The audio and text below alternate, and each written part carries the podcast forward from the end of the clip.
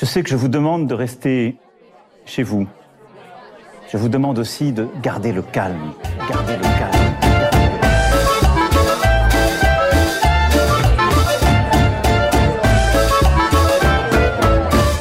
Bonjour à toutes et à tous, ici Perrine et vous écoutez Jeunesse confinée. Pour ce quatrième épisode, j'ai été contactée par Louis, un élève de première qui souhaitait participer au podcast. Notre discussion a été enregistrée le 15 mai, c'est-à-dire quelques jours après la première phase de déconfinement en France. Nous avons abordé ensemble de nombreux sujets, comme sa scolarité, son orientation, ses réflexions ou encore ses projets futurs. Certaines informations évoquées ne sont plus exactes aujourd'hui, comme par exemple la tenue du bac de français qui a été annulée il y a quelques jours, ou encore la réouverture des frontières pour aller passer ses vacances d'été en Espagne. Malgré ces petits détails, le fond de la discussion est toujours d'actualité et les ressentis de Louis toujours bons à partager. Je vous laisse donc découvrir à présent son témoignage et j'espère que cet épisode vous plaira.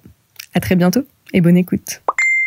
Salut Louis et merci d'avoir proposé ta candidature pour ce podcast. Je suis très heureuse de te rencontrer aujourd'hui, enfin te rencontrer virtuellement. Euh, du coup, est-ce que tu pourrais commencer d'abord par te présenter? Bonjour en tout cas euh, Perrine, merci beaucoup de m'accueillir sur ce podcast qui je trouve est une super initiative. Donc moi du coup comme tu l'as dit je m'appelle Louis, j'ai 16 ans, je suis lycéen en première spécialité humanité, géopolitique et sciences éco. Euh, je suis lillois. À côté de ça je fais de la musique et je réalise des reportages en indépendant, je fais plein, je fais plein de petits trucs en fait. Super, merci. Euh, est-ce que tu pourrais nous décrire maintenant la situation dans laquelle tu as été confiné ces dernières semaines? Alors moi, j'ai été confiné dans, je trouve, des très bonnes conditions. En fait, mes parents sont divorcés. Du coup, au début, on alternait, on gardait la garde alternée euh, comme d'habitude, une semaine sur deux. Et euh, au bout d'un moment, euh, euh d'un des deux côtés, en fait, euh, bah il y a un de mes proches qui a eu le corona. Du coup, on a dû faire le choix de rester du côté de, la, de ma mère ou alors aller chez mon père. Moi, j'ai fait le choix de rester chez ma mère. Et euh, du coup, je suis resté un moment euh, justement euh, bah, du côté de ma mère et bon bah c'était de très bonnes conditions, Antoine, mes frères et sœurs en famille. Donc moi, de mon côté, ça allait.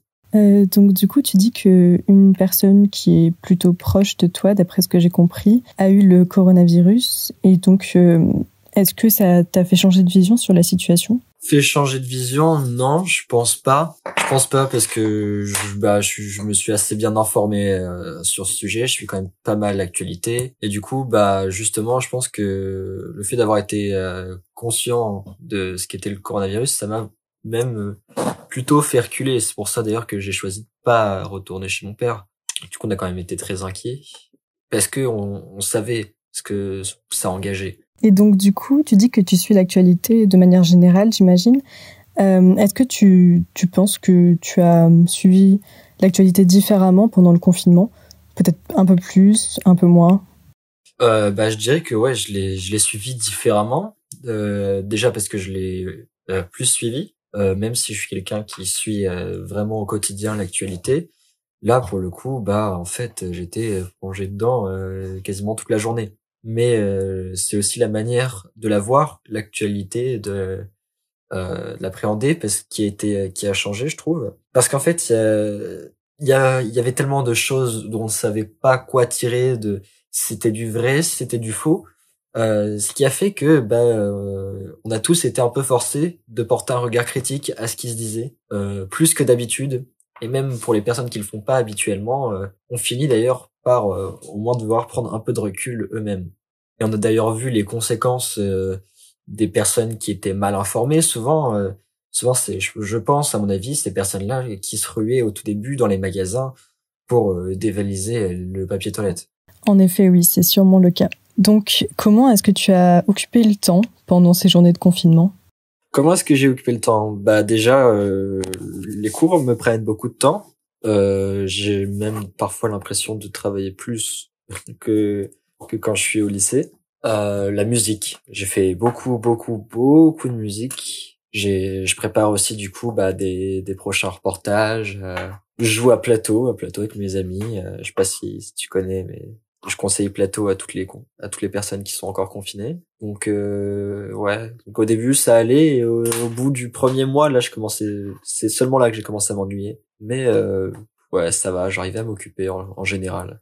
non, je ne connais pas plateau. Qu'est-ce que c'est? Plato, c'est super. En fait, c'est une application où euh, tu peux ajouter tes amis dessus et tu peux jouer à plein de jeux de société, euh, plein de jeux de société à distance, comme le Monopoly, le Puissance 4, le Uno, le billard, le mini-golf. Enfin, il y en a plein. Je pourrais pas tous te les citer. Et franchement, euh, bah ça, ça occupe bien le temps et c'était un bon moyen, un bon moyen justement de se rapprocher, même si on est assez loin. Et ce qui est marrant, c'est que du coup, bah, on y a beaucoup joué. Et, euh, et du coup, après le, enfin, après le déconfinement, là, bah, on s'est retrouvé pour faire un Monopoly, mais en vrai, quoi. Ok, super, je retiens, je testerai alors. Du coup, tu parlais tout à l'heure de tes cours et que tu avais l'impression de travailler plus que quand tu étais au lycée. Euh, concrètement, ça se passait comment, du coup, les cours pendant le confinement? Bah, ça se passe toujours euh, de la même manière puisque je suis pas prêt de reprendre le lycée tout de suite. Je me demande même si je vais le reprendre cette année puisque bah comme je suis à Lille, euh, je suis en zone rouge et, euh, les lycées en zone verte ne reprendront normalement que début mi-juin. Donc moi je suis pas prêt de reprendre les cours en tout cas. Et euh, du coup, ce qui se passe, c'est qu'en fait, on a une plateforme euh, qu'on utilise habituellement, euh, qui s'appelle École Directe. les différents établissements ont cette une plateforme à peu près similaire. Et les profs nous communiquent les cours, nous envoient des devoirs bah, par cette plateforme. Donc du coup, moi, ce que je reçois, c'est que je reçois à peu près 50 mails par jour pour mes cours, euh, pour euh, les exercices, tout ça. Donc, euh, on nous envoie ça et on s'organise un peu comme on le souhaite. Alors, euh, ouais, du coup, je disais qu'au début, au début, bah, je travaillais plus, mais enfin, avec le temps, de toute façon, j'y arrivais plus. Même, j'ai plus du tout les mêmes motivations qu'au début du confinement. Du coup, je travaille même moins, largement moins d'ailleurs. Mais euh, ouais, voilà, ça c'est une question de motivation et je pense que je suis loin d'être le seul dans ce cas-là. Et euh, du coup, est-ce que tu as eu quand même du suivi de la part de tes professeurs au-delà des 50 mails par jour que tu recevais? Est-ce que par exemple, il y avait des cours euh, en, en direct, en visio, ce genre de choses? Alors oui, j'ai quelques cours en visio, je dirais deux, trois par semaine. en fait, ces cours-là, ça se fait seulement si les profs ont en ont envie et s'ils en ont le temps aussi, hein, parce que je comprends que pour eux ça doit pas être euh, facile. Et euh, ouais, ouais, et franchement, bah ça justement, euh, pour le coup, ça me fait du bien. Moi, euh, moi j'ai besoin d'être en classe. C'est personnellement, après chacun fonctionne à sa manière, mais moi j'ai besoin d'être en classe pour bien apprendre. Et les visios, ça me permet justement de, bah, de bien retenir, de bien travailler, de me cadrer un peu. Donc c'est une bonne chose. Et vu que tu es en première, euh, tu es censé avoir le bac de français à la fin de l'année. Et d'après mes informations, alors euh, je sais pas si elles sont totalement à jour, mais euh, il était prévu que vous passiez euh, l'oral de français à la fin de l'année.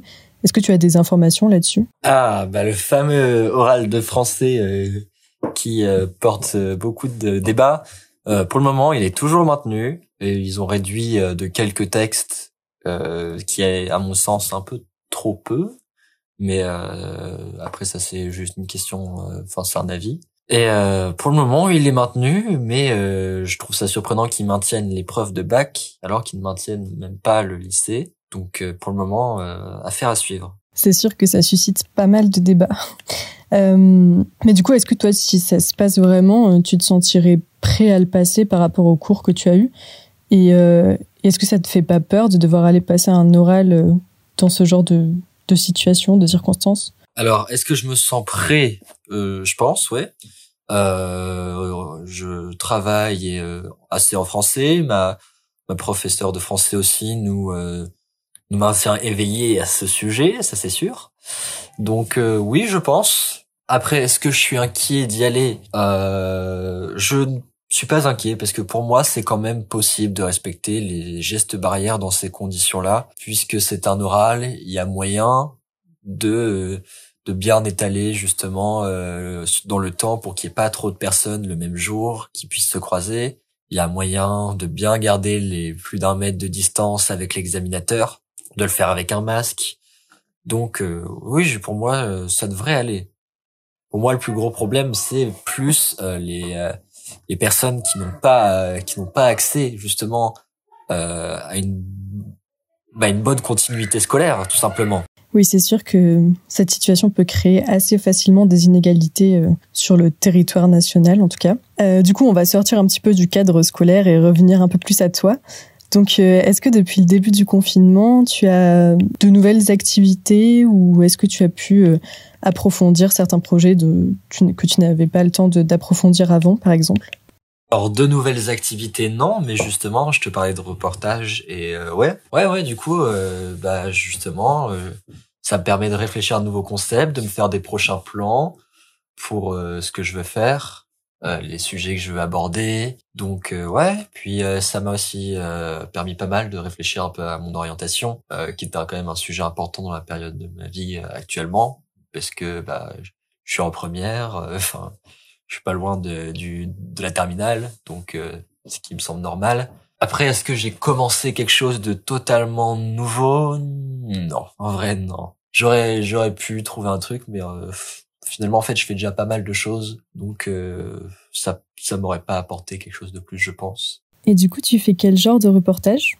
C'est des reportages que je réalise tout seul, ou, en tout, parfois accompagné d'une amie pour euh, une chaîne YouTube euh, personnelle qui s'appelle Loco Reportage et on peut aborder euh, tout type de problématiques. moi, je suis très je suis très intéressé quand même dans les problématiques géopolitiques telles que la migration, les conflits, les conflits dans l'Afrique subsaharienne, ou alors bah, des problématiques très sociétales euh, donc au final, c'est quand même quelque chose d'assez généraliste. Dès qu'en fait un sujet va m'intéresser, va m'intéresser et qui me semble accessible à réaliser, euh, bah je vais au moins euh, me pencher là-dessus et si je peux, bah je peux faire quelque chose. Là, par exemple, le dernier reportage que j'ai sorti, c'était lundi dernier sur le déconfinement. Donc du coup, ce que j'ai fait, bah c'est que j'ai j'ai fait quelques chiffres Enfin, je fais quelques recherches où je parle bah, des enjeux de ce déconfinement pourquoi euh, le confinement est une, quand même une grosse problématique nationale euh, et euh, pourquoi malgré malgré le virus toujours présent, il a quand même fallu déconfiner. Puis après, bah, je suis allé quand même sur le terrain, parler avec des commerçants, parler avec un professionnel de la santé, parler avec des personnes lambda. C'est super ça. Et du coup, est-ce que tu peux nous faire un petit résumé de ce reportage justement sur notamment les enjeux du déconfinement et le, les répercussions nationales du coup, que le confinement a eu en France? Bah alors les enjeux de ce déconfinement en fait ils sont euh, totalement économiques et euh, un petit peu sanitaires en fait. Euh, économique pourquoi? Parce que on a une, une, France qui tourne au ralenti. Simplement parce que bah, les commerces sont fermés, euh, il y a très peu de travailleurs, il y a beaucoup de chômage aussi, même s'il y a le chômage partiel, beaucoup de personnes ont quand même perdu leur emploi. On a des entreprises qui meurent totalement à cause de ce confinement.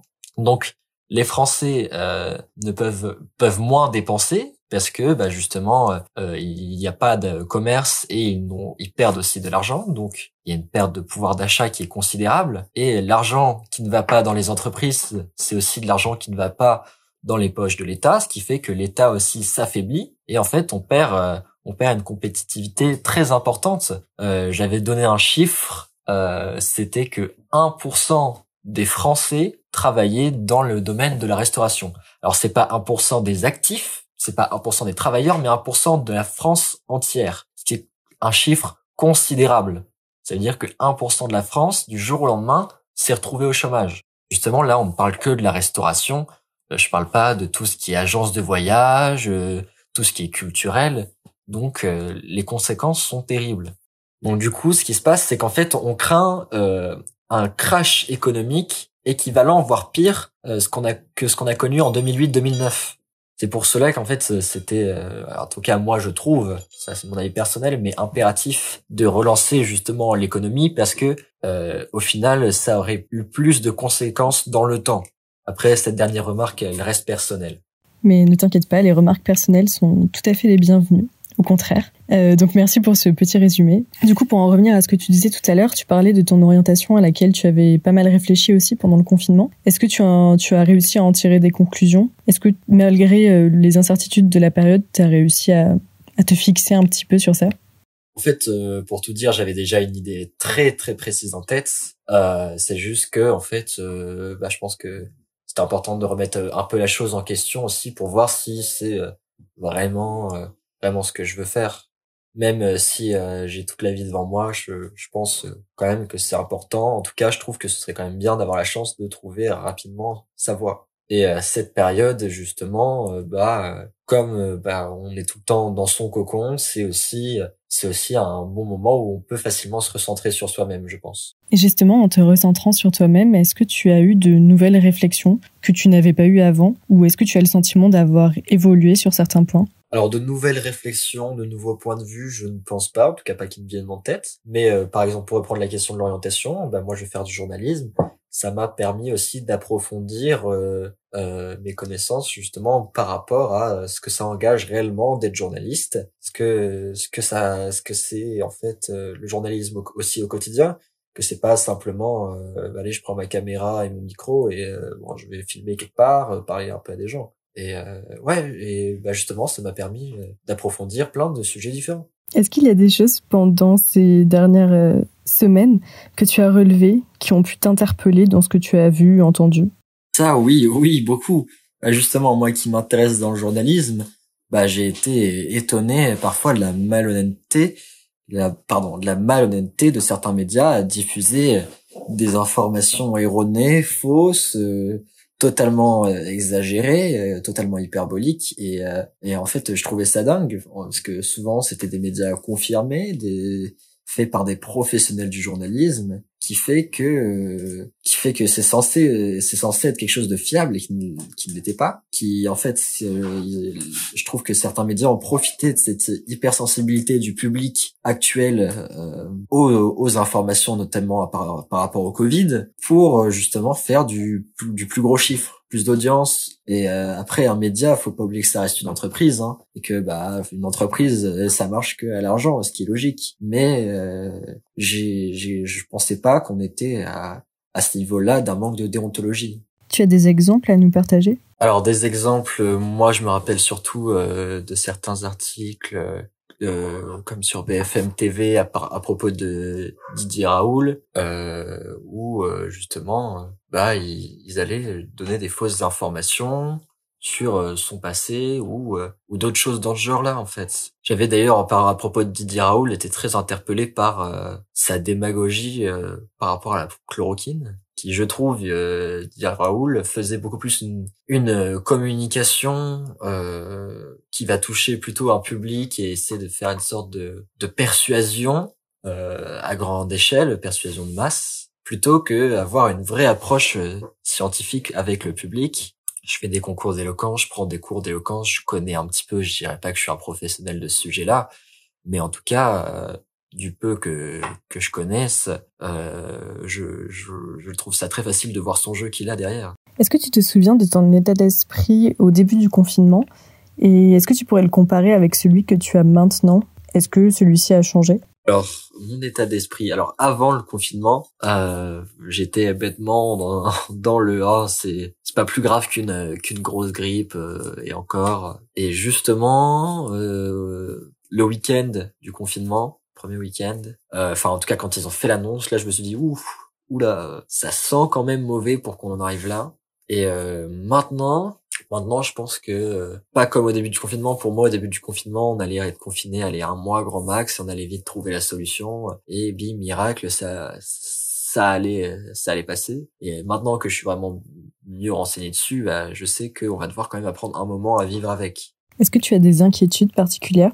Moi, je suis surtout inquiet euh, pour euh, les personnes âgées de mon entourage, comme mes grands-parents, qui bah, peuvent déjà être un peu seuls habituellement, euh, l'ont été encore plus pendant le confinement, et encore, ils doivent encore rester confinés euh, actuellement. Donc, c'est surtout ça qui m'inquiète. Euh, je suis aussi justement inquiet parce pour les, les retombées que que ça va avoir, notamment économiquement. Et comment est-ce que tu imagines ton année de terminale? Ça, c'est une bonne question. Mon année de terminale, euh, eh ben, je t'avoue que je ne sais pas vraiment, parce que je suis vraiment focalisé sur comment on va se terminer cette année-là, déjà. Euh, et euh, bah la terminale, j'imagine, j'imagine pas pour le moment. en fait, en fait, euh, je suis tellement préoccupé euh, sur ce qui se passe actuellement au court terme que euh, que bah, ce genre de truc, j'y ai pas pensé pour le coup. Et est-ce que tu penses que ce confinement aura changé quelque chose dans ton rapport à la scolarité? Je pense que je vais beaucoup plus apprécier les cours en classe, ça c'est sûr. Euh, les cours à distance, là comme ça, c'est vraiment pas pour moi. Je suis beaucoup moins concentré, beaucoup moins efficace. Et euh, ça me plaît pas du tout. Ça me plaît pas du tout. Je trouve ça très frustrant. Et en même temps, j'arrive pas à faire mieux que quand je suis en classe au final. Donc, si je te pose la question, qu'est-ce qui te manque le plus? Tu dirais que ce sont les cours en classe ou alors il y a quelque chose qui te manque encore plus que le lycée? Forcément, il y a quelque chose qui me manque plus que le lycée, c'est pouvoir sortir avec mes potes. C'est ah bah c'est non, c'est les soirées. C'est définitivement faire des soirées. La fête, ça me manque. Voilà, c'est ça. je vois. Et si je te demande ce qui ne te manque pas du tout pour le coup? Alors, ce qui ne me manque pas du tout, c'est compliqué parce que euh, la vie normale, enfin normale entre guillemets, me manque. Euh, je dirais que c'est quand je rentre euh, des cours à vélo sous la pluie. Ouais, ça, ça me manque pas. Euh, ah ouais, si, la queue de la cantine. Ouais, vraiment, c'est la queue de la, cantine, ça me manque pas. Même la cantine en général, ça me manque pas. Désolé, je trouve rien de mieux. T'inquiète, c'est, c'est déjà très bien comme réponse. Hum, est-ce que tu avais des projets que tu n'as pas pu réaliser à cause de ce qui s'est passé?